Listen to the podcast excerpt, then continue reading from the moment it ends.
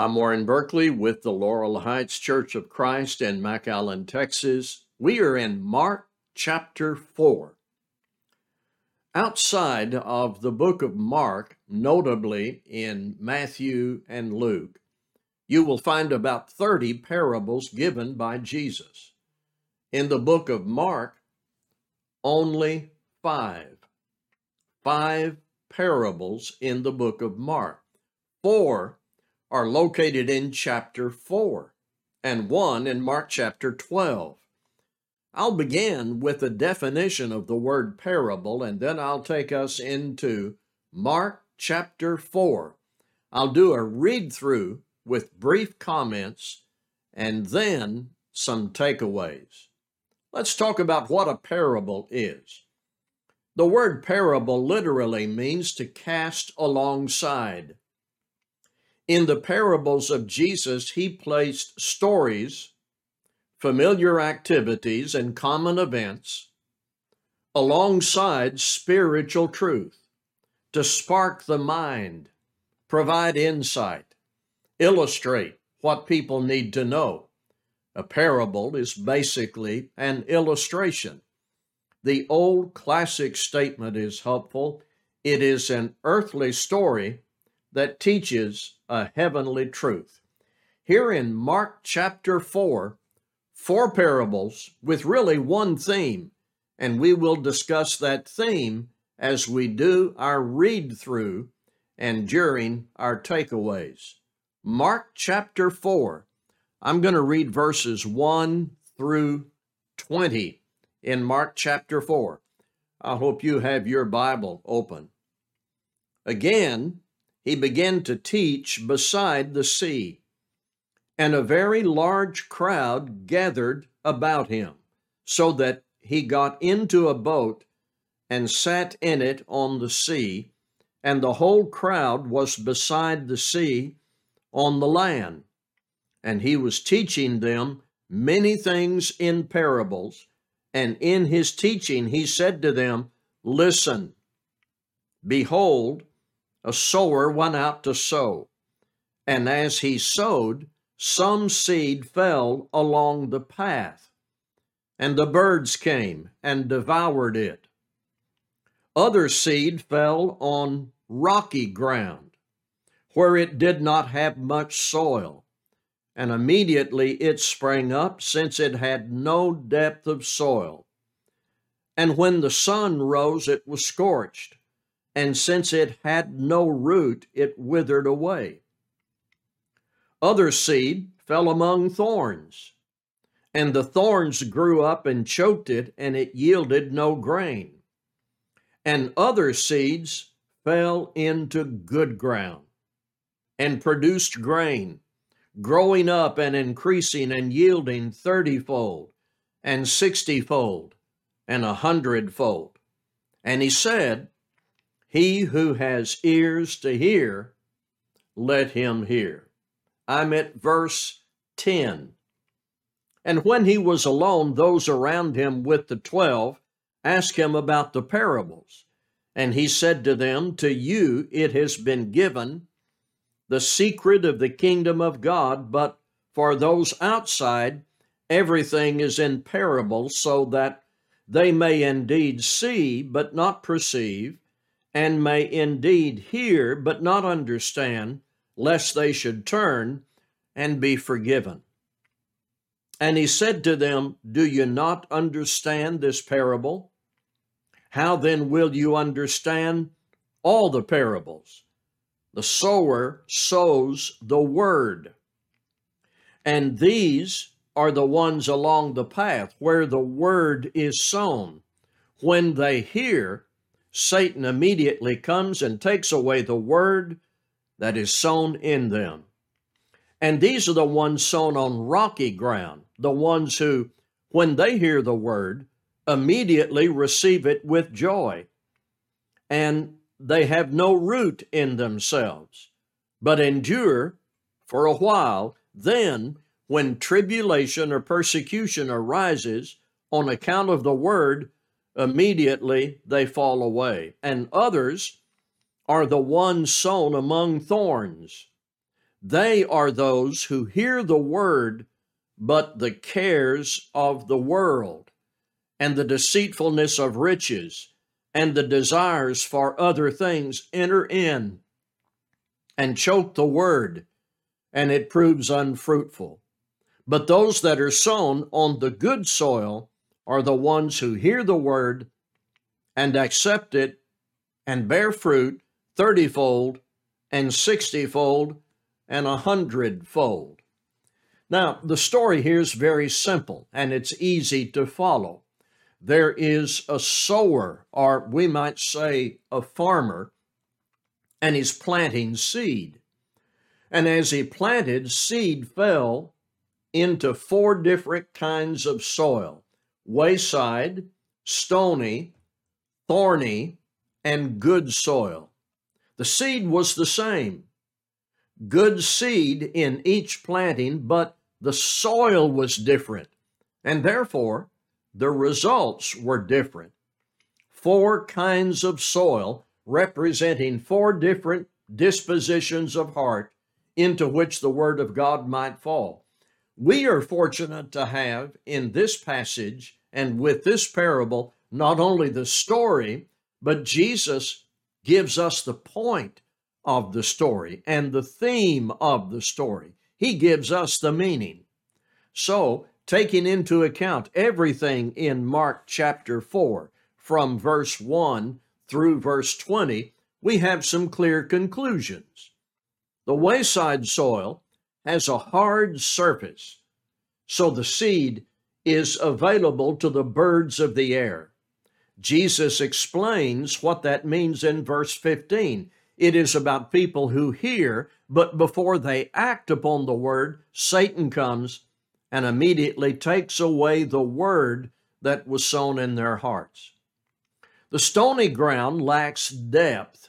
This is about people who hear the word, immediately receive it with gladness, but have no depth or root. They only endure for a time. Then, when tribulation or persecution arises, for the word's sake, immediately they stumble.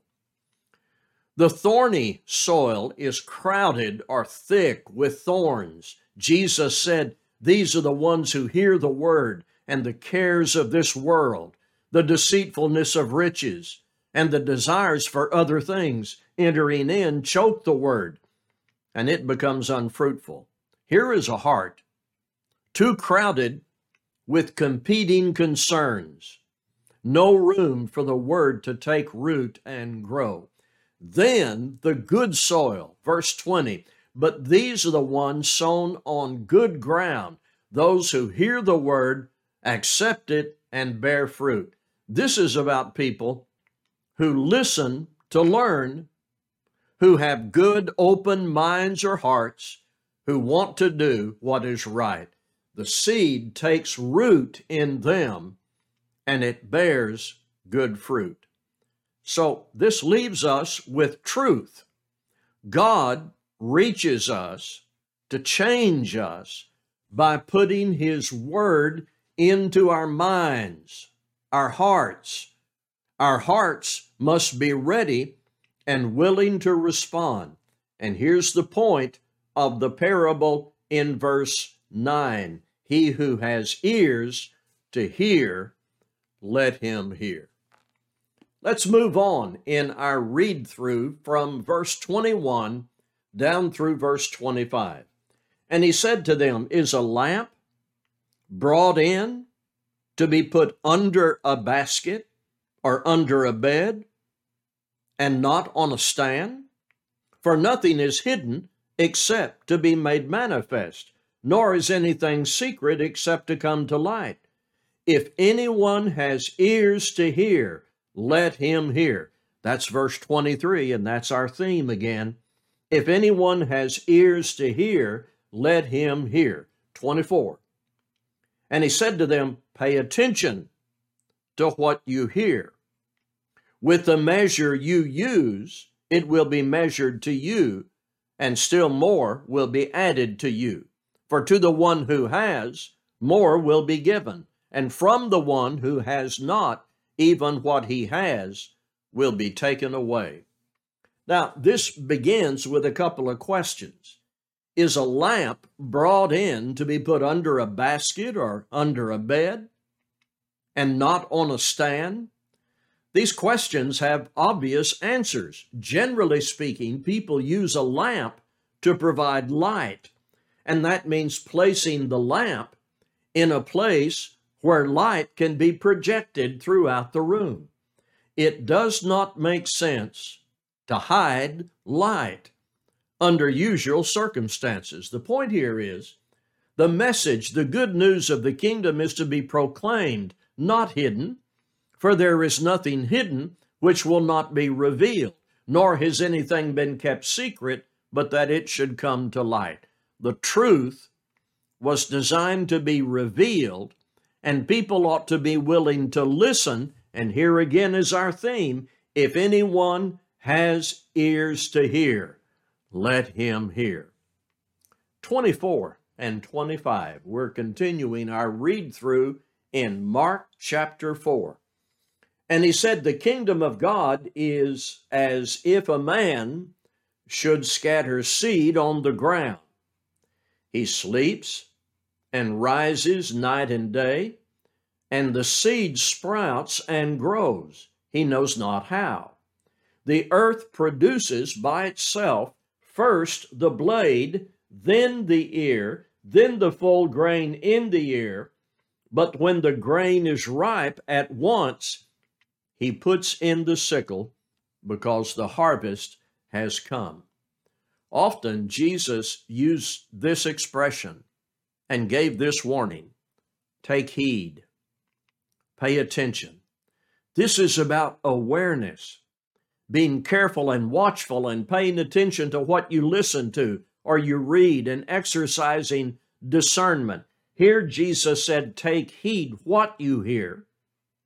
On another occasion, he said, take heed how you hear. The rest of this passage develops the point that is made more fully in the parable of the talents. And one way to say it would be, you are responsible for what you receive. You may remember in the parable of the talents in Matthew 25, those servants did not all receive the same amount, but they were responsible for the portion they received. You are responsible for what you receive. Now, put all this together in the context. These things in Mark chapter 4 all share one common theme. In the parable of the sower, we have the story of the seed being sown, and that's about the word being preached, and the response depends upon the heart of the hearer. In the reference to a lamp on a stand, light brought into the open to have its effect. And then now this, which has to do with individual responsibility. We are responsible for what we hear. The word, the gospel, is to be proclaimed.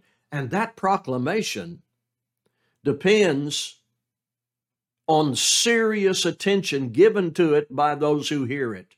Blessings are added to our lives when we respond. Another parable, 26 through 29. 26 through 29. And he said, the kingdom of God is as if a man should scatter seed on the ground. He sleeps and rises night and day, and the seed sprouts and grows, he knows not how. The earth produces by itself first the blade, then the ear, then the full grain in the ear. But when the grain is ripe, at once he puts in the sickle, because the harvest has come. In these parables, is Jesus telling us about the kingdom, or is he telling us about hearing? I think the answer would be both. In order to become a citizen in the kingdom, you must have a good and honest heart. You must take heed how you hear and what you hear, and act with swift responsibility. In this parable, again, There is the casting out or sowing of seed. A farmer puts seed into the ground. After a time, the seed comes through the soil and there is growth. This is a gradual process. Jesus said first the blade, then the ear. After that, the full corn in the ear. The lesson is truth, when sown into receptive hearts, is like seed leading to harvest, producing knowledge, faith, repentance, obedience, faithfulness. So the fruit of a transformed life emerges when the word is planted in the heart, that is to say, good soil. Now, there's another dimension to this parable.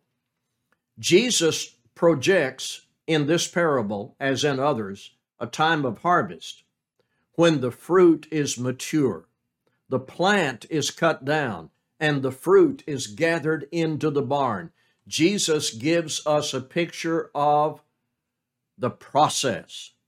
The seed put into the soil, taking root, springing up, growing, maturing, all the way to harvest time. Those who seek what is right, those with a good and honest heart, receive good seed in their hearts. And as this process takes place, they receive an abundance of good things as citizens in the kingdom, the church, the body of Christ. In verses 30 through 34, the parable of the mustard seed, 30 through 34. And he said, with what can we compare the kingdom of God? Or what parable shall we use for it? It is like a grain of mustard seed, which when sown on the ground is the smallest of all the seeds on earth. Yet, when it is sown, it grows up and becomes larger than all the garden plants and puts out large branches so that the birds of the air can make nests in its shade. With many such parables, he spoke the word to them as they were able to hear it. He did not speak to them without a parable, but privately to his own disciples, he explained everything. Again, I would emphasize these parables are about the kingdom of God. They help us understand the nature of the kingdom. When we use the term kingdom here, we're talking about the Lord's church, people living under the authority of Christ, the King.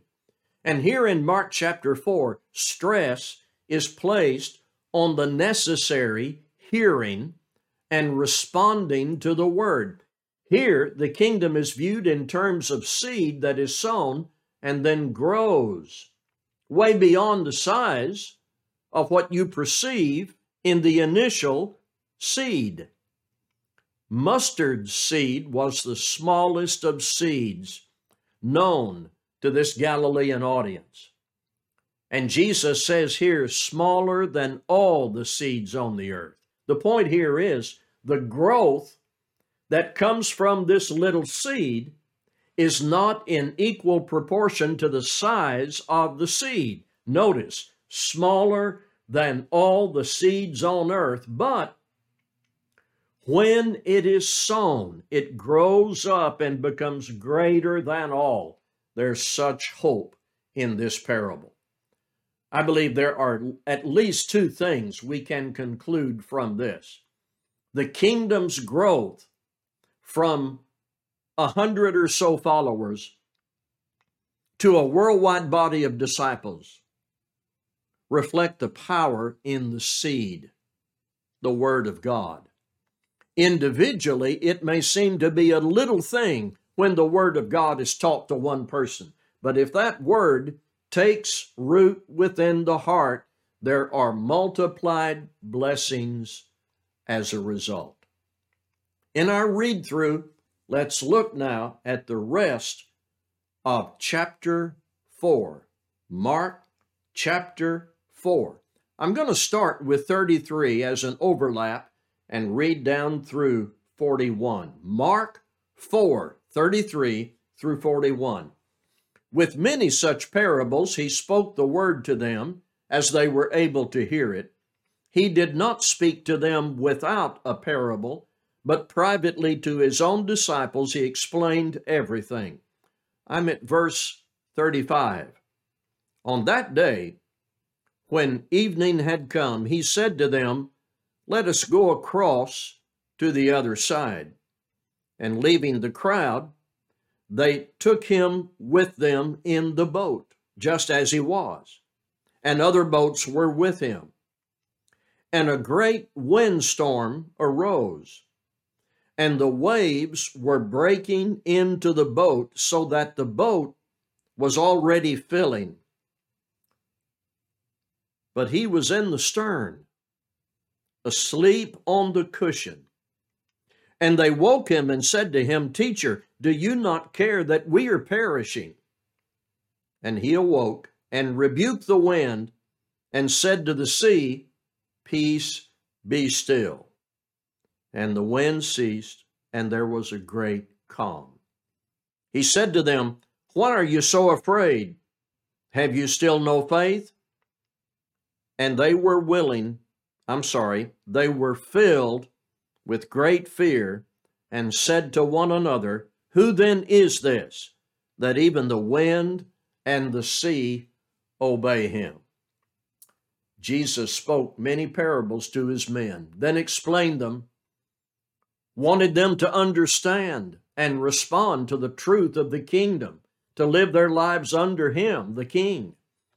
On this occasion, his power was manifest. They took a boat and found themselves in the middle of the storm. The waves beat into the boat so that it was filling with water. Jesus was asleep.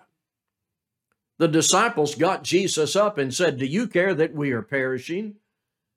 He arose, rebuked the wind, calmed the storm, and then he said to them, "Why are you so fearful? How is it that you have no faith?"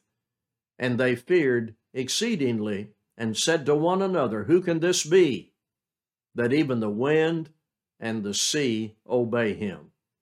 The wind and the sea obey him because he is the creator of both and the master of both. This is more evidence of his deity, more reason to hear and obey.